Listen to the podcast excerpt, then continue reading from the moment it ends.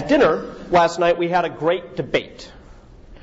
At one end of the table was a member of your chapter who is very much of the when you have the wrong person on the bus, they will be gone tomorrow camp.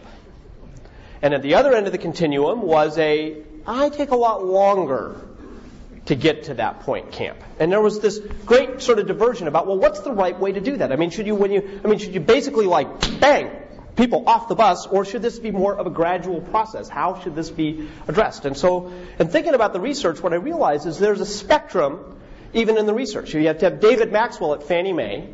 He walks in, and within the first three months, 22 of the top 26 people at Fannie Mae were gone. Bang! He was at this end of the continuum. In the cases of, uh, say, a Walgreens or some of the other companies in our study, it was a more gradual process. It took time. You could actually see the right people on the bus, right people in the seat, right seats, kind of unfolding over the course of years, perhaps. And you look at it five, seven years later, and it's a great busload, people in the right seats. It's like, wow, they got the same place David did, but it took them longer to do it. The key thing that they shared in common wasn't the speed, because some were fast and some were slow. What they shared in common were two things. The first is that when they knew they had to make a people change, they would act.